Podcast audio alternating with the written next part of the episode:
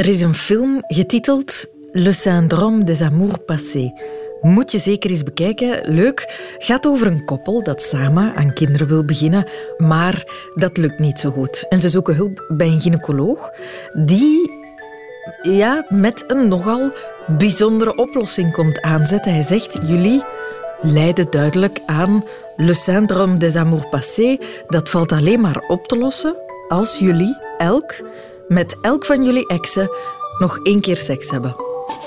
En voilà, het verhaal is vertrokken. je moet je dat nu eens inbeelden, hè? dat het echt zo zou gaan. Je moet je nu eens gewoon één van je exen inbeelden. Je inbeeld dat je die opbelt en zegt: Ja, ben ik het, hè? Um, vraagje. Uh, gaat een beetje raar klinken, maar dat, is dan gewoon de vraag die je moet stellen. Je moet je vervolgens inbeelden dat je dan afspreekt. Je hebt elkaar in jaren niet meer gezien. En, en dan moet je ineens poepen met elkaar. Gewoon al dag zeggen tegen je ex, zonder dat je stem overslaat of dat je hart begint te bonken in je keel, zonder stommiteiten eruit te flappen. Dat is voor de meesten onder ons al vrij moeilijk. Laat staan dat je je ex tot seks moet zien te verleiden. Waarom is dat eigenlijk zo? Waarom vertroebelen relaties heel snel eens duidelijk is dat er een eind aan komt? En waarom blijft het dan ook vaak vertroebeld of awkward of raar? En zou het ook anders kunnen? Laat het ons daar eens over hebben. Exen, welkom in de wereld van Sophie.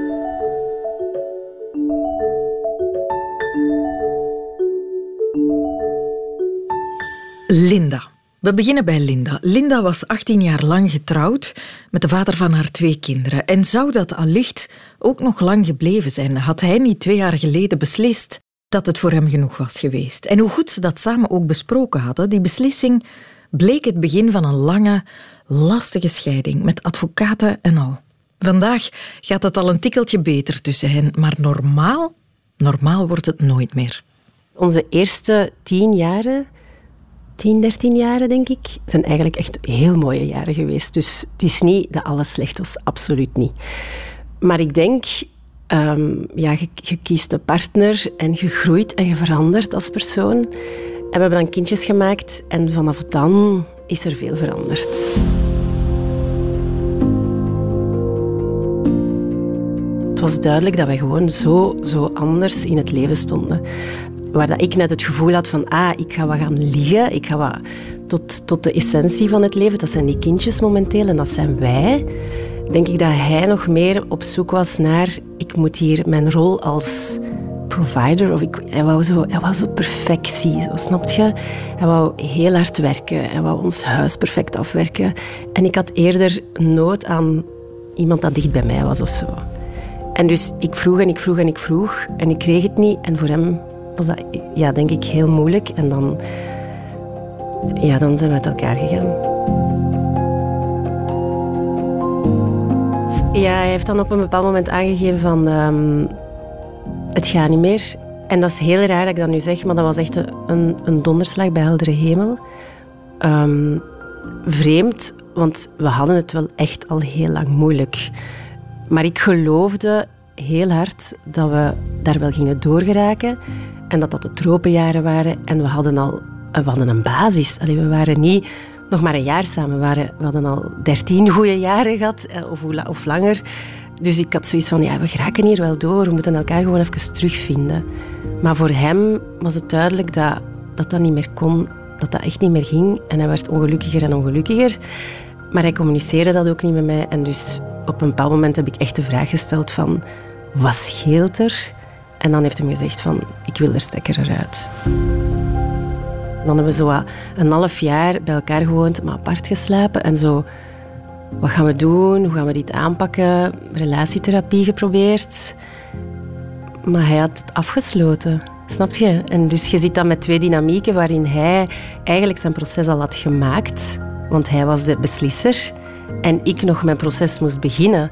En ik het maar niet snapte. En ik ja, heel hard aan het vechten was om dat, om dat huwelijk te redden.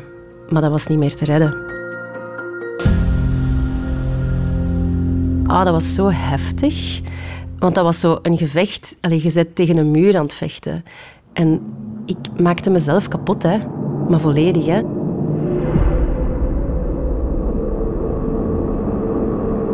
Dan op een bepaald moment heb ik beslist voor mezelf dan...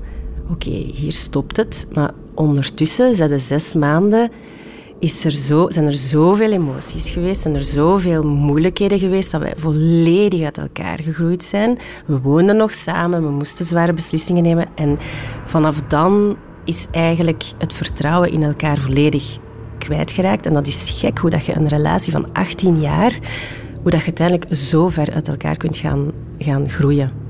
Allee, dat was mijn soulmate, mijn, mijn beste vriend, en dat is volledig verdwenen. Ik gebruik niet graag het woord vechtscheiding. Het was een hoog, hoge conflictscheiding. Ja, het was echt wel... Het was op een bepaald moment echt niet meer zo mooi. Ja, ik heb dan een advocaat genomen en dan kom je in een, in een situatie waarin advocaten op papier gaan schrijven wat de ander verkeerd heeft gedaan. En ik vond dat ongelooflijk hoe dat je dan echt, in plaats van dat het gerecht helpt, werd het alleen maar erger gewoon. En op dat moment dat je de grootste rouw aan het beleven bent, want hey, allez, 18 jaar een huwelijk, je moet echt afstand nemen en dat verlies, want dat voelt als een falen, het is een mislukken. Je zit midden in al die emoties, dat je kinderen nog maar 50% gaat kunnen zien. En in al die emoties moet je gaan beslissingen nemen over de regeling van je kinderen voor de komende jaren. De regeling van uw huis voor de komende jaren. De financiële stress voor de komende jaren. En daar zit zoveel laagte en, en, en, en gewicht op. En dat, dat, is, dat is zo intens. Ik denk dat het ideaalbeeld van um, uw relatie met uw ex moet zijn, en zo heb ik het ook bij mijn ouders bijvoorbeeld gezien, beste vrienden nog altijd na, die, na hun scheiding, Ehm, elke verjaardag, kerstmis, hebben we allemaal samen gevierd. Mijn ouders kwamen, zijn eigenlijk na hun huwelijk precies nog betere vrienden geworden of zo. Dus ik had dat beeld. En dus ik heb mijn eerste falen gehad, dat was dat mijn, mijn, mijn huwelijk was mislukt. En dan heb ik het tweede falen gehad, dat uh, zelfs mijn scheiding niet vlotjes verliep. En dat was ook een proces waar ik dan door moest gaan. Wat dat bij mij de klik heeft gemaakt, is dat ik voelde dat mijn energie gewoon wegging. Ik had hem niet in de hand, ik had de situatie niet in de hand. Je zet alle controle kwijt op dat moment en je, zet, je kunt heel hard blijven steken in frustraties, in woede, in onbegrip naar de ander. Waarom doet hem dat nu weer en waarom is het dat weer? En ik denk dat iemand mij op een bepaald moment echt zei van... Um, je gaat hem niet kunnen veranderen. Het enige dat je kunt veranderen is hoeveel het jezelf raakt en wat dat jij er zelf mee doet. En dat is heel stom, maar dat is puur dat. Laat hem los en focus u op jezelf. En ik denk dat dat gewoon... Het moet het moment zijn dat ik er juist klaar voor was en het, het besef dat ik niet in die slachtofferrol wil blijven zitten. Um, want daar draait het om. Hè. Hoe meer dat je hem voedt in ik ben het slachtoffer en ik geef hem die energie. En hè, hoe meer dat, dat je blijft steken in, in, in, in die dynamiek. Terwijl als ik inderdaad echt wel mij meer en meer op mezelf ging focussen, op mijn kinderen ging focussen, op de beste versie van mezelf te worden, ja, kreeg die band, mijn ex en ik, begon dat een beetje te verbrokkelen. Hij focuste zich terug op zichzelf in plaats van naar mij te kijken en ik deed dat voor mezelf. Allee, dat is echt het terug opbouwen, hè, from scratch. Hè. En dat lijkt zo, zo simpel, maar als je heel diep ziet, is dat wel echt niet. En wat ik echt wel denk is, je moet echt eerst um, rock bottom hitte. Je moet eerst echt daar beneden gelegen hebben om echt te weten van oké, en voel het daar even en dan kun je het terug opbouwen. What doesn't kill you makes you stronger. En in het begin, als ik dat hoorde, dan kon ik echt um, die, allez, kon die mens echt een slag in zijn gezicht geven, want dat, dat, is het laatste wat dat je wilt horen op het moment dat je een rouwproces, dat je in het midden van je rouwproces zit. En ik denk dat ik op een dag besefte, oh wow, what doesn't kill you makes you stronger. Dat besef van, oké ja, eigenlijk een scheiding, dat is zo stom, maar ik wens het bijna iedereen toe. Nee, uiteraard niet, hè, maar het heeft me wel een betere versie gemaakt dan wie ik was ervoor. Het heeft er wel voor gezorgd dat ik ben gaan werken aan mezelf. Dat ik uh, ben gaan uitzoeken wat ik nodig heb in een relatie. Dat ik me veel bewuster ben van wie ik eigenlijk ben. Um, en ik denk dat het dat vooral is. Op dat vlak heeft het mij wel sterker gemaakt en heeft het mij doen groeien.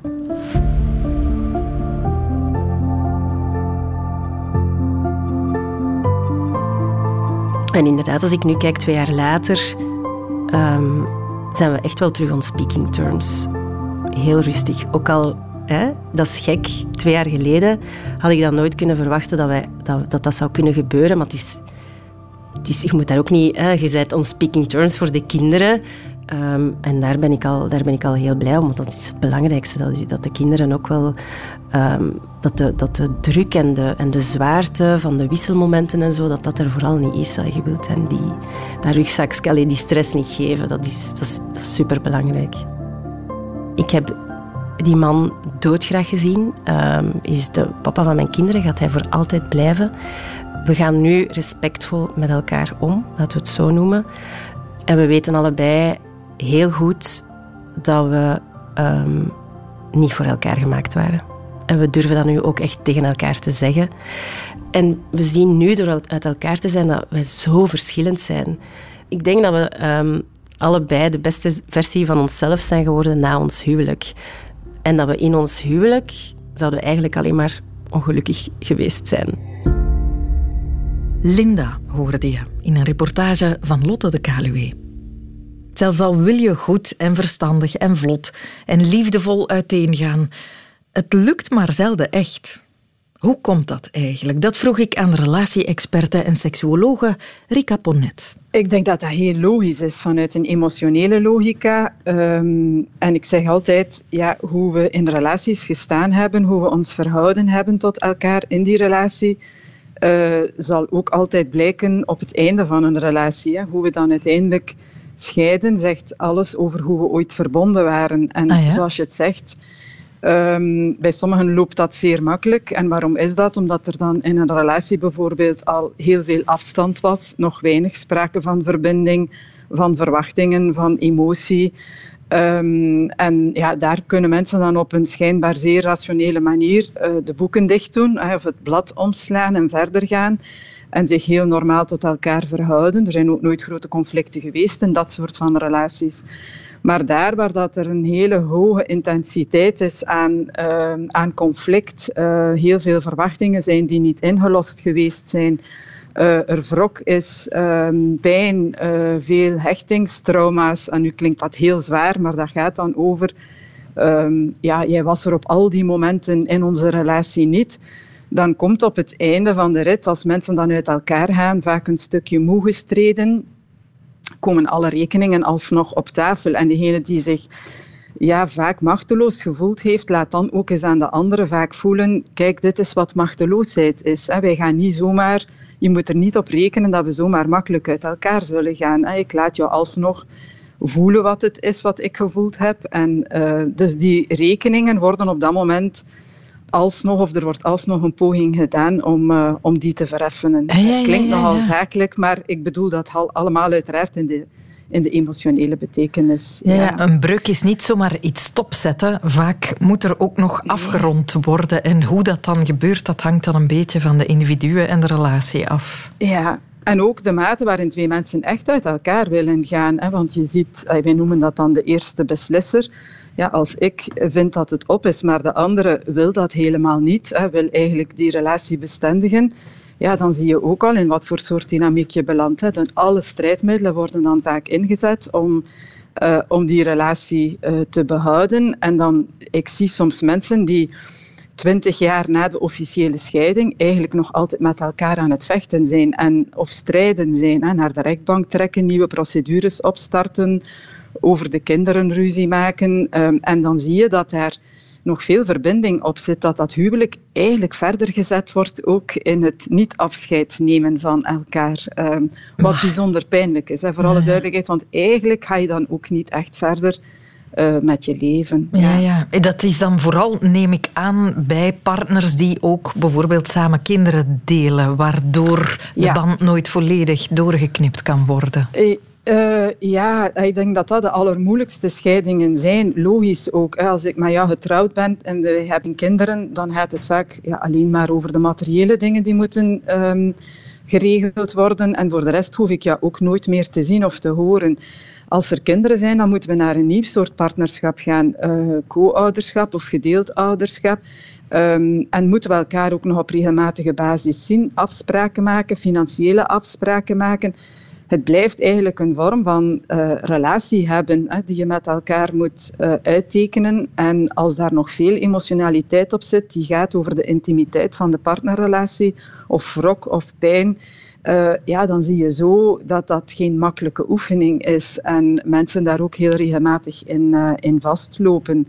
Um, het gaat ook over rouw, over verdriet. Ik moet ergens afstand nemen of afscheid nemen van een droom die er toch geweest is. Want ja, ik denk dat dat voor het merendeel onder ons de allergrootste droom is in ons leven. Dat is ja, de liefde en um, het leven kunnen delen met iemand. En uh, ja, het romantische ideaal, uh, dat is misschien het enige wat nog echt overeind staat in onze maatschappij. En daar dan ervaren en moeten aanvaarden dat, um, ja, dat dat voorbij is of dat je daar niet in geslaagd bent. Want zo kijken mensen daar nog altijd naar. Ik vind dat niet, voor alle duidelijkheid. Maar als er een scheiding is, ervaren heel veel mensen dat nog als een vorm van falen. Uh, ik ben er niet in geslaagd hè, in dat, uh, om dat ideaal waar te maken. Um, en daar zit ook heel veel pijn op en heel veel verdriet op. En dat duurt ook vaak wel enige tijd, al, alvorens mensen zich daarmee kunnen verzoenen en die mildheid ook naar zichzelf toe aan de dag kunnen leggen. Ja. ja. heeft u er zicht op hoe vaak een relatiebreuk eigenlijk tot problemen leidt, tot bijvoorbeeld een vechtscheiding? Uh, dat, dat, dat cijfer is vrij stabiel. Het zakt wel een beetje, maar dat zit toch wel rond de 20 procent. Maar dan hebben we het natuurlijk over echtscheidingen. Er zijn mm. veel meer relatiebreuken, ook met kinderen vandaag de dag, dan huwelijken die beëindigd worden, omdat er veel mensen zijn die samenwonen en kinderen hebben. Um, maar ja, dat is denk ik toch wel een realistisch cijfer om ervan uit te gaan dat bij 1 op 5 een scheiding uh, niet, um, ja, niet gemakkelijk verloopt uh, of daar toch wel een grote intensiteit op zit. Um, in, een, in veel gevallen is dat van voorbijgaande aard. Dan gaat dat over een paar jaar waarin dat, dat zeer moeilijk loopt en landt men nadien wel. Ja, ook strijden word je op een bepaald moment moe. Mhm. Maar er zijn mensen die daar een leven lang mee bezig zijn. En dan gaat dat ook vaak over het ervaren van uh, ja, het feit dat de andere er de stekker uittrekt ervaart men dan als een krenking en dan blijft men ook een leven lang in die woede hangen rond die krenking. Ik aanvaard niet dat iemand mij in de steek laat. En mhm. ik zal dat ook nooit aanvaarden. Ja. Um, dat is gelukkig een minderheid, um, want daarmee verbonden zijn en kinderen moeten opvoeden, dat is echt geen pretje. Dus, uh... Nee, dat is waar. Soms ontstaan de ex-gerelateerde problemen pas toch wanneer een nieuwe relatie ontstaat, omdat die ex dan toch meer ruimte blijkt in te nemen dan de nieuwe partner gehoopt had, of omdat je bij die ene partner een andere mens lijkt te zijn dan bij de volgende? Ja, en ook met de, de nieuwe vormgeving van die relatie. Hè, want ik denk dat dat voor velen ook erg triggerend is. Hè. Uh, weet je, ik was getrouwd met die man en uh, in ons huishouden deed hij geen klop. En nu wordt hij ineens, uh, gaat hij kookles volgen en probeert hij ja, het allerbeste ervan te maken in de keuken. En bij mij deed hij niets. Mm Of uh, ja, ik wou heel graag kinderen met hem. Uh, dat is er niet van gekomen. Of hij twijfelde daar heel hard aan. Of hij wou heel graag kinderen met haar, want dat is zeker niet altijd stereotyp. En dan, uh, ja, ineens is er een andere partner en komen die kinderen er wel. Um, nu, dat is heel confronterend, hè, omdat dat ergens... En waarom is dat confronterend? Omdat je dan het gevoel hebt... Ja, blijkbaar op de een of andere manier werd ik in uh, ons verhaal niet graag gezien zoals deze persoon graag gezien wordt. En um, ja, zijn veel dingen die ik gemist heb, kunnen die plots of ineens wel. Uh, ook vormen van jaloersheid. Je denkt soms dat je vrij bent van de anderen. Ik zie dat ook vaak zelfs bij mensen die als eerste beslisser uit een huwelijk of een relatie zijn gestapt die nadien, als die partner toch verder gaat met zijn of haar leven, daar toch jaloers uh, op zijn. Van ja, ik wou hem niet meer, maar ik gun het eigenlijk blijkbaar ook een ander niet om ermee samen te zijn. Zeer ja, ja, ja. gewaarwordingen. Um, ja, en daaraan zie je ook dan dat dat ja, heel complex is. Dat gaat over hechting en uh, hoe we van um, ja, datgene wat heel intiem, heel erg belangrijk geweest is in ons leven. Ja, hoe we daar iets anders moeten van maken in onze, uh, in onze emotionele beleving. En hoe dat toch tijd vergt om ons daar juist en goed tot te verhouden. En allerlei ja, gevoelens van, ja, ik, ik mis die ook wel een stuk, ook al heb ik er afscheid van genomen. Um, tja, nu is hij helemaal niet meer beschikbaar. Of tot op heden liep hij toch nog een stukje achter mij, ook al zei ik altijd nee. Nu ineens is dat er niet meer. Um, ja, dan zie je dat dat, dat is een hele complexe mallenmolen van, van alles en nog wat, uh, die zeker in die eerste fases na een scheiding of na een relatiebreuk um, hard spelen. -hmm. Nu, wat die, dat exenverhaal betreft, wat ik daar wel, ik probeer ook naar mensen toe dat toch altijd ook een stuk te valideren. Je kan daar op een negatieve manier naar kijken, van zie eens wat hij nu wel doet of wat zij nu wel doet en bij mij lukte dat niet. Ik denk dat we uh, ook veel beter naar relaties kijken als ik ben met jou verbonden geweest. We hebben bij elkaar delen van elkaar mee tot ontwikkeling helpen brengen. Zo is het ook. Een mens evolueert of ontwikkelt zich um, in contact met de anderen, in relatie met de anderen. Het is tot daar gegaan. En ik heb jou eigenlijk ook gebracht tot aan die relatie waar jij nu in zit. Hè, tot aan die volgende relatie. En ik neem het vorige ook mee naar het volgende. Um, dat is niets wat je afgezet hebt, een relatie. En in de volgende relatie stap je opnieuw helemaal van nul.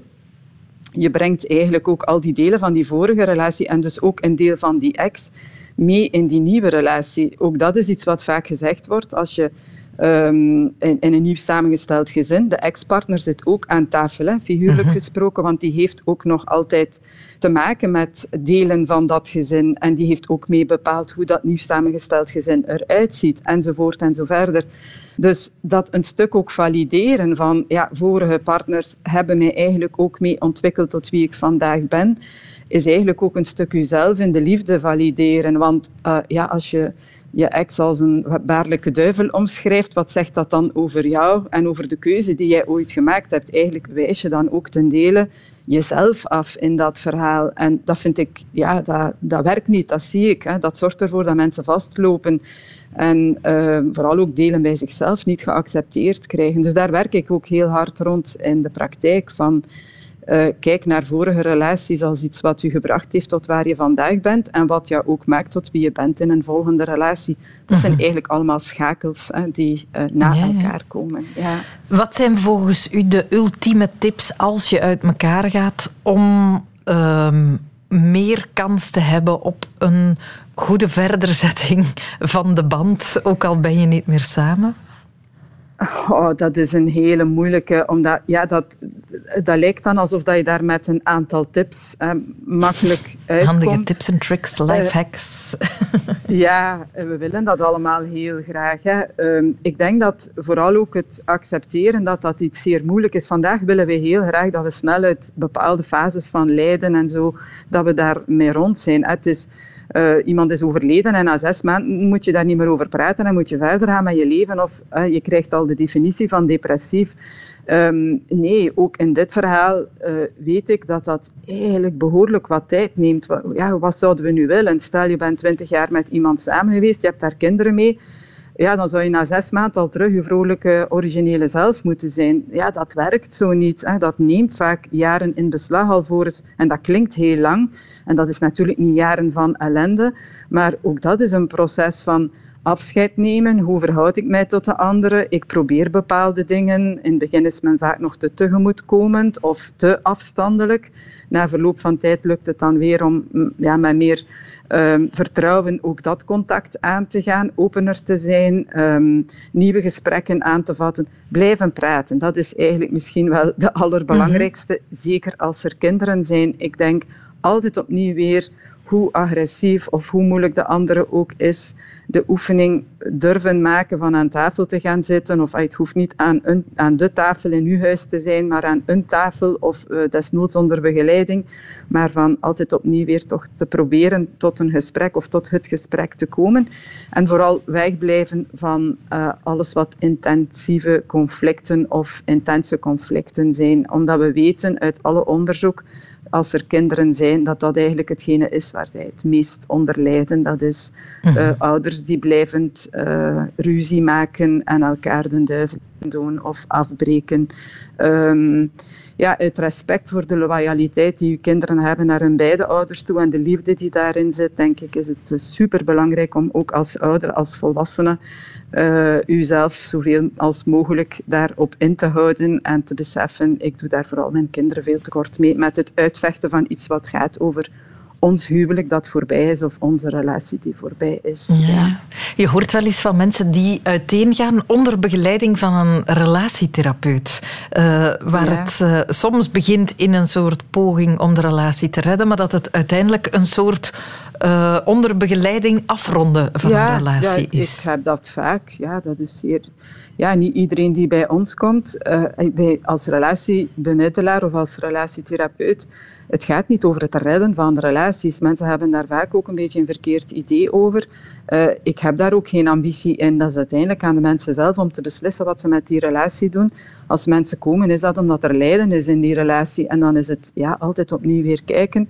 Um, wat is jullie verwachting nog van deze relatie wat willen jullie hiermee bereiken? Uh, en dan zie je inderdaad wel in een aantal gevallen dat een van de twee soms er wel al uit is. Hier wil ik een punt achter zetten, maar ik krijg het de andere niet uitgelegd of ik durf het conflict niet aangaan of ik heb schrik voor wat het met zich zal meebrengen.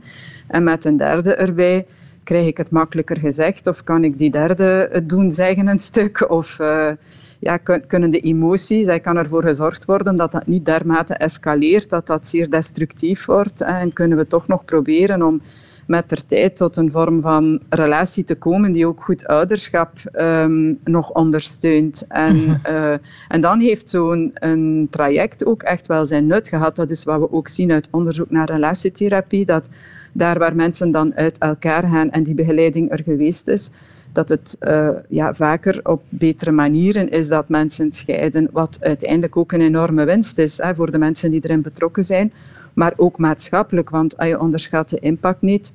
Uh, die dat heeft op het functioneren van mensen in het algemeen. Uh, als je in een uh, persoonlijke situatie leeft waarin dat er heel veel sprake van conflict of moeilijke situaties zijn, naar je kinderen toe en zo. Mm. Dus, Zoveel wijsheid in slechts een handvol minuten. Ze kan er wat van. Rika Ponet.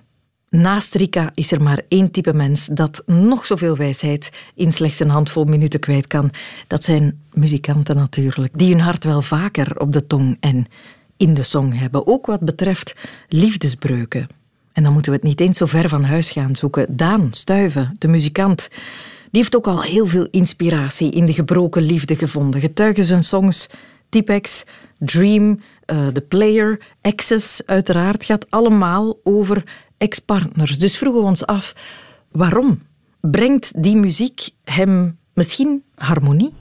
Als ik het woord exen denk, dan denk ik aan extase, of toch beleefde extase, of uh, dan word ik vervuld met een warm, uh, nostalgisch gevoel.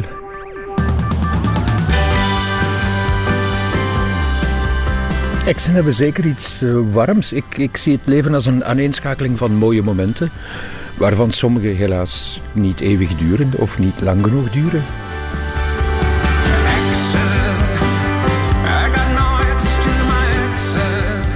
Alles is mooi geweest zolang het mooi was. En er is altijd een reden waarom het niet mooi meer is.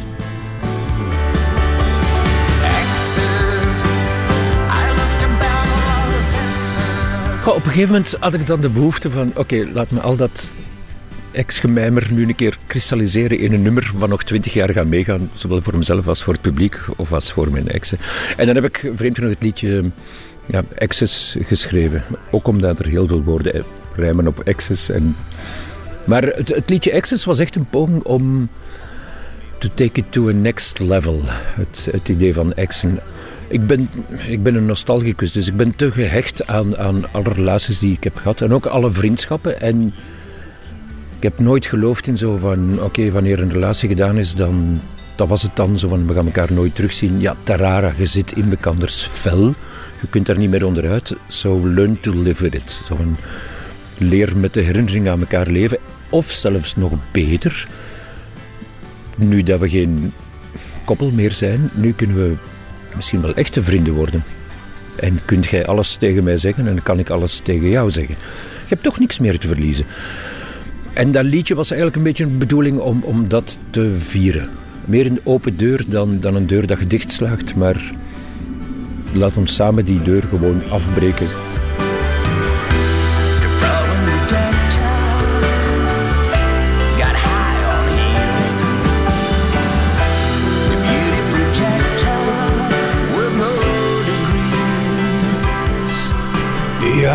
Ik kan niet zeggen dat dat een parodie is op, op, op al die uh, break-up songs.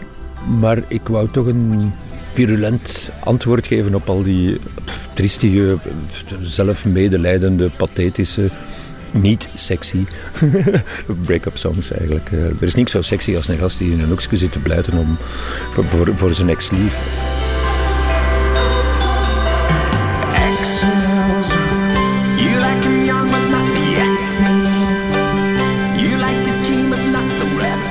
De videoclip was, was ook wel een heel fijn avontuur. Ik had toen mijn huis in Dardenne. En ik had zoiets van, oké, elk huisje heeft zijn kruisje. Dus ik ga gewoon aanbellen bij elk huis dat ik hier tegenkom. en vragen of dat ze geen souvenirs hebben van exen van hun. Ding dong. Oui, bonjour. Je tourne un videoclip. Est-ce que vous pouvez détruire un souvenir pour exorcer les mauvais, les mauvais moments que vous avez vécu avec votre ex? Vreemd genoeg, twee huizen op drie reageerden positief. Dus mensen kwamen buiten met trouwfoto's, de, de favoriete vinylplaat dat hun ex-man speelde. Uh, en ik had een bijl bij en ik gaf dan die bijl aan die mensen zo van, oké, slaat maar kapot. Zo van, get it over with. En dat, dat, dat was een, een heel handige instanttherapie voor veel van die bewoners van die vreemde huisjes in dat vreemde dorp in Dardenne.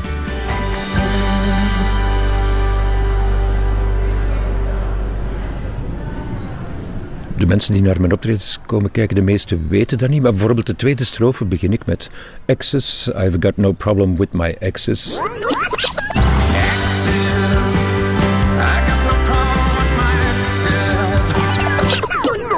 Maar wanneer ik problemen heb, en dat gebeurt regelmatig, dan zing ik altijd zo van exes, I'm having problems with my exes.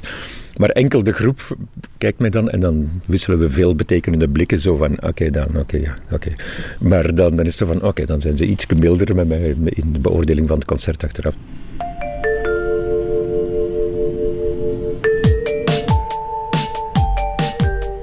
Ja, soms ben ik een beetje eh, teleurgesteld in, in dan vooral korte of veel te intense relaties. En dan schrijf ik echt wel, ja, break-up songs, maar dan ook daar overdrijf ik dan het liefste in. Zoals, ik, had zo'n liedje en dat heette Dream.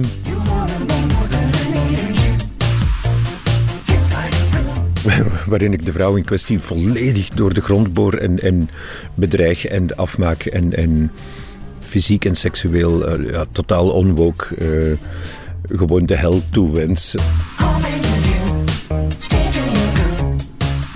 Maar dat soort nummer ga ik dan ook niet agressief maken of zoiets. Als je dat liedje hoort, zo van... ja, dat is, dat is de vriendelijkheid zelf. Dat is het meest naïeve, vrolijke kinderliedje bijna.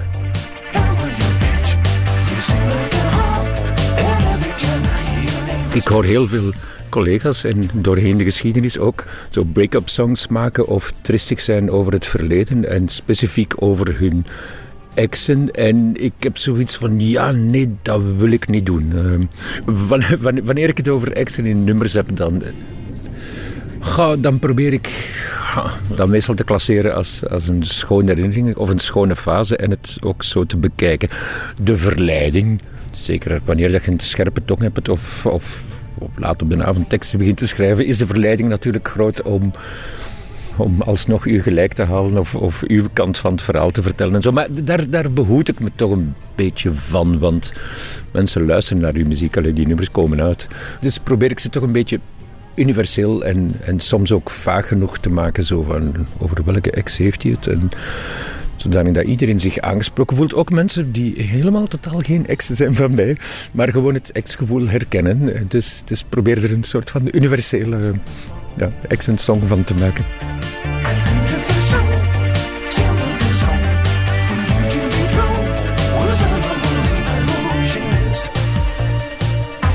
En dan soms zijn er van die liedjes gelijk, gelijk The Player.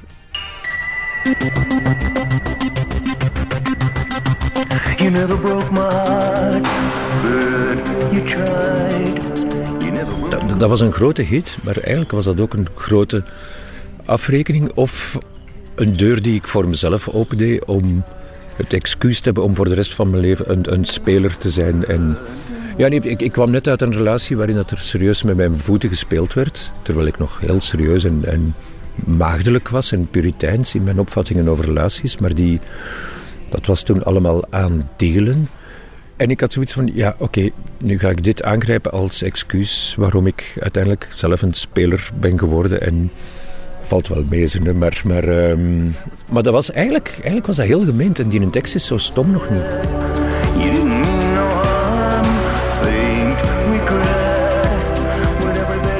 Meen eigenlijk bijna elke zin van wat ik zeg, ook al klinkt het sloganesk en simplistisch.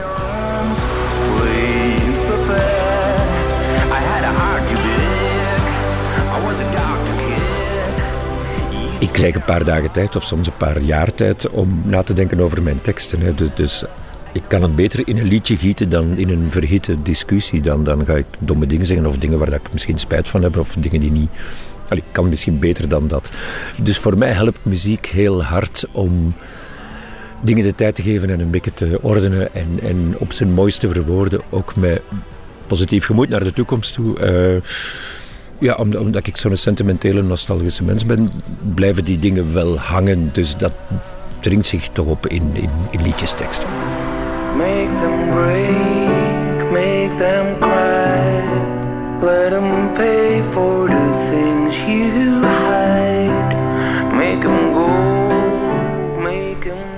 Ik denk wanneer ik nummers schrijf, of bij alle nummers dat ik tot nu toe geschreven heb, ligt de verhouding toekomstige liefdes en, en ex-liefdes, dat zal 80-20 zijn. Maar er is ook wel 20% over toekomstige exen.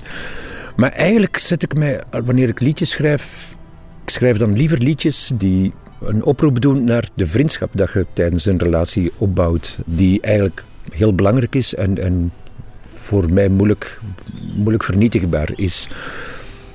Uh, it's all right now, I'm only bleeding. Om Bob Dylan te quoten. Van, It's all over now, baby blue. Heeft, heeft er zo een, heel reeks gemaakt in zijn twintiger jaren. Uh, maar waarin hij duidelijk ook wel oproep deed naar zijn exen om solidair te zijn met het feit dat, dat je alle twee voort moet. You must leave now, take what you need, you think will last. But whatever you wish to keep, you better grab it fast. Wat ook grappig is, alleen muzikaal. Ik, ik heb zelf zo muziek gemaakt met mijn exen en zo. Maar bijvoorbeeld in het geval van de moeder van mijn zoon, maar dan spreken we over twintig jaar geleden, hebben wij samen nog een paar nummers gemaakt. Die eigenlijk zeldzaam, maar van ons beste werken tezamen waren. Um, Tu me fuis, je te suis, je te suis, tu me fuis. Op, op de eerste plaats van Sandrine Collard, de mama van mijn zoon, was een goed voorbeeld. Maar dat hebben we pas achteraf opgenomen, terwijl dat we, dat we elkaar niet meer ontvluchten of, uh, of achter elkaar aan het lopen waren. Dus dat was wel mooi. Uh, Typex X Tip was ook nog volledig uit het gedachtegoed van onze relatie van tevoren. I'm a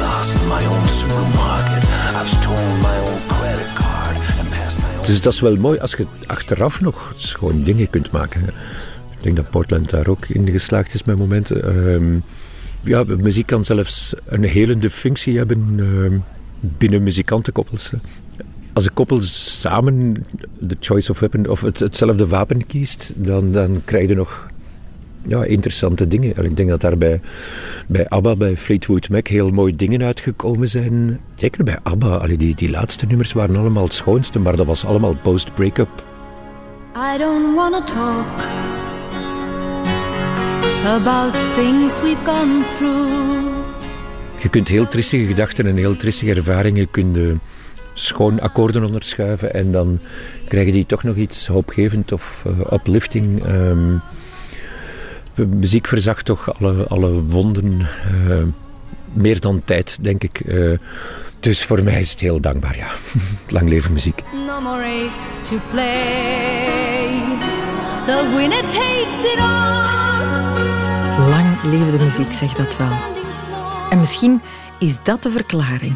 Dat Chris van Tongelen en zijn ex Brigitte Derks wel nog door één deur kunnen. Dat er zoveel muziek tussen hen zit. Chris is een derde van de Romeo's en Brigitte is choreografe. Ze waren 14, 15, misschien ook 17 jaar samen, daar zijn ze zelf nog niet zo uit. Maar ze waren zeker 10 jaar getrouwd. En ondanks het feit dat ze na 10 jaar uiteengingen, werkten ze wel nog samen aan verschillende musicals. En dat zouden ze zo opnieuw doen. Brecht de Volderen zocht hen op. Hallo, ik ben Roodkapje. En binnenkort ga ik op avontuur in mijn eigen musical. Tot binnenkort, hè. Chris en Brigitte. Ehm, Chris, ik wil het met jou over je liefdesleven hebben. Ik vind dat een moeilijk onderwerp. Hoewel, het staat in uw geval gewoon op eh, Wikipedia, geloof ik. oh, dat zou wel eens kunnen, ja, inderdaad. Als je, als je mijn naam invult, uh, dan staan waarschijnlijk de relaties, de kinderen, uh, alles erop en eraan. Ik zou het eens moeten nalezen, want af en toe klopt dat wel eens niet. Maar in mijn geval dan weer waarschijnlijk wel. Dus. Mag ik zeggen dat er een volledige alinea naast u zit? Oh, is dat zo? Ah ja, kijk, dat kan ik me best voorstellen, jawel. Uiteraard, we hebben ook een, een hele alinea uh, geschreven samen. 15 jaar, denk ik, hè? Ja, ik denk zelfs 17 ja, of zo. 17 ja, of zo, 15. En ja. iets meer dan 10 jaar getrouwd, denk ik. Ja. ja. Kijk eens aan. Dat is een hele alinea. Dat is, uh, ja, dat is meer dan een alinea waard. En daarnaast hebben we nog een andere alinea geschreven. En dat is de dochter. En ja. dat is een heel verhaal. Dat is een hele mooie alinea. De mooiste. En, en heel veel samengewerkt ja, ook. Ja, heel veel uh, producties gemaakt. Daar hebben we elkaar ook leren kennen. Dus dat, dat is wel een rode draad. Jij schrijven, ja, ik produceren. produceren. Ja, ja. Of meeschrijven, of, of, of de combinatie ervan. Dus effectief samenwerken. Ik denk dat samenwerken altijd wel een beetje relationeel is. Dat je nu samen bent of niet samen bent. Maar we hebben nog altijd, denk ik, die klik om dingen samen te maken. Uh, en dat is het mooiste wat er is. Ik zeg altijd dat we onze relatie een andere vorm hebben gegeven. Je blijft sowieso altijd een relatie hebben omdat je samen een kind hebt. Dat is natuurlijk super belangrijk om dan een goede relatie te hebben, zodat het voor het kind ook rustig is en dat je samen beslissingen nemen. We nemen eigenlijk alle beslissingen samen. Um, dus onze relatie heeft gewoon een andere vorm gekregen. Hoe, hoe lang zijn jullie uit elkaar? Uh, we, oh, dat weet ik nog niet.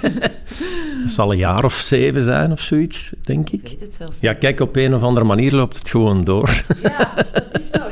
Ik weet dus, als je dat nu vraagt, nee, weet ik, ik niet. Moet, moet ik denken, um, hoe lang is dat?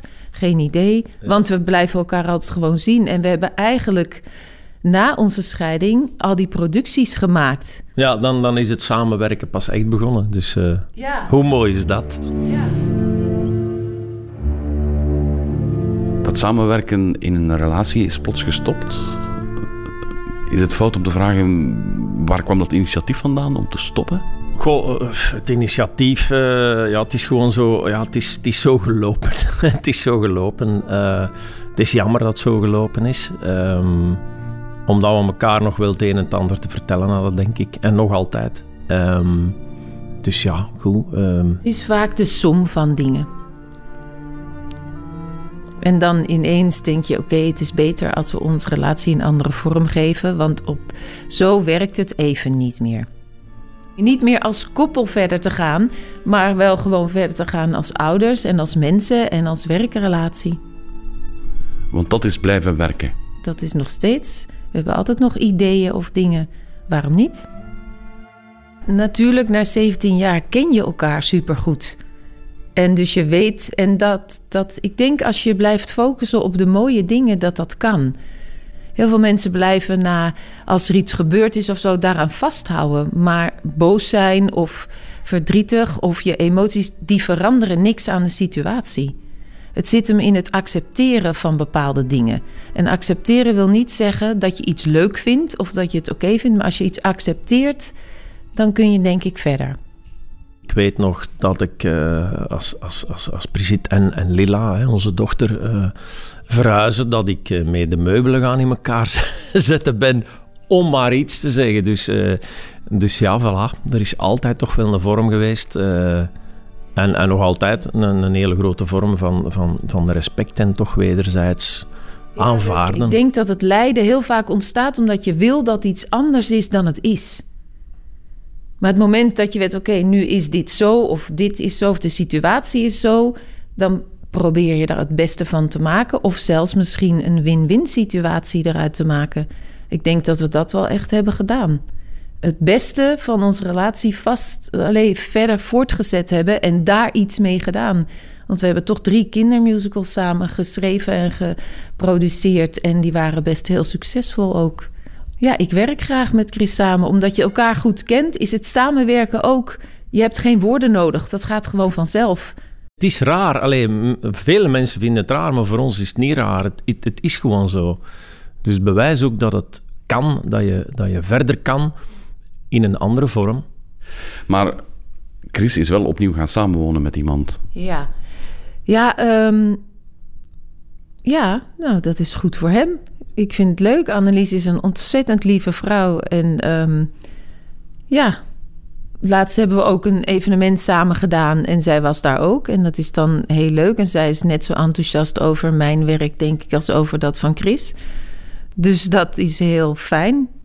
En natuurlijk is dat in het begin een beetje raar, maar als je er samen voor kiest om uiteen te gaan en je gunt de ander eigenlijk het beste, dan is het fijn dat iemand anders terug iemand vindt. Ik ben wel altijd een beetje zo van wie is het, maar meer uit ik hoop dat dat goed is voor hem, dat het een leuk iemand is, ook voor Lila en dat dat niet ehm, voor problemen zorgt eerder in zijn leven dan van oh jee die vrouw, want ik voel me ja wij zijn niet meer samen, dus goed voor hem.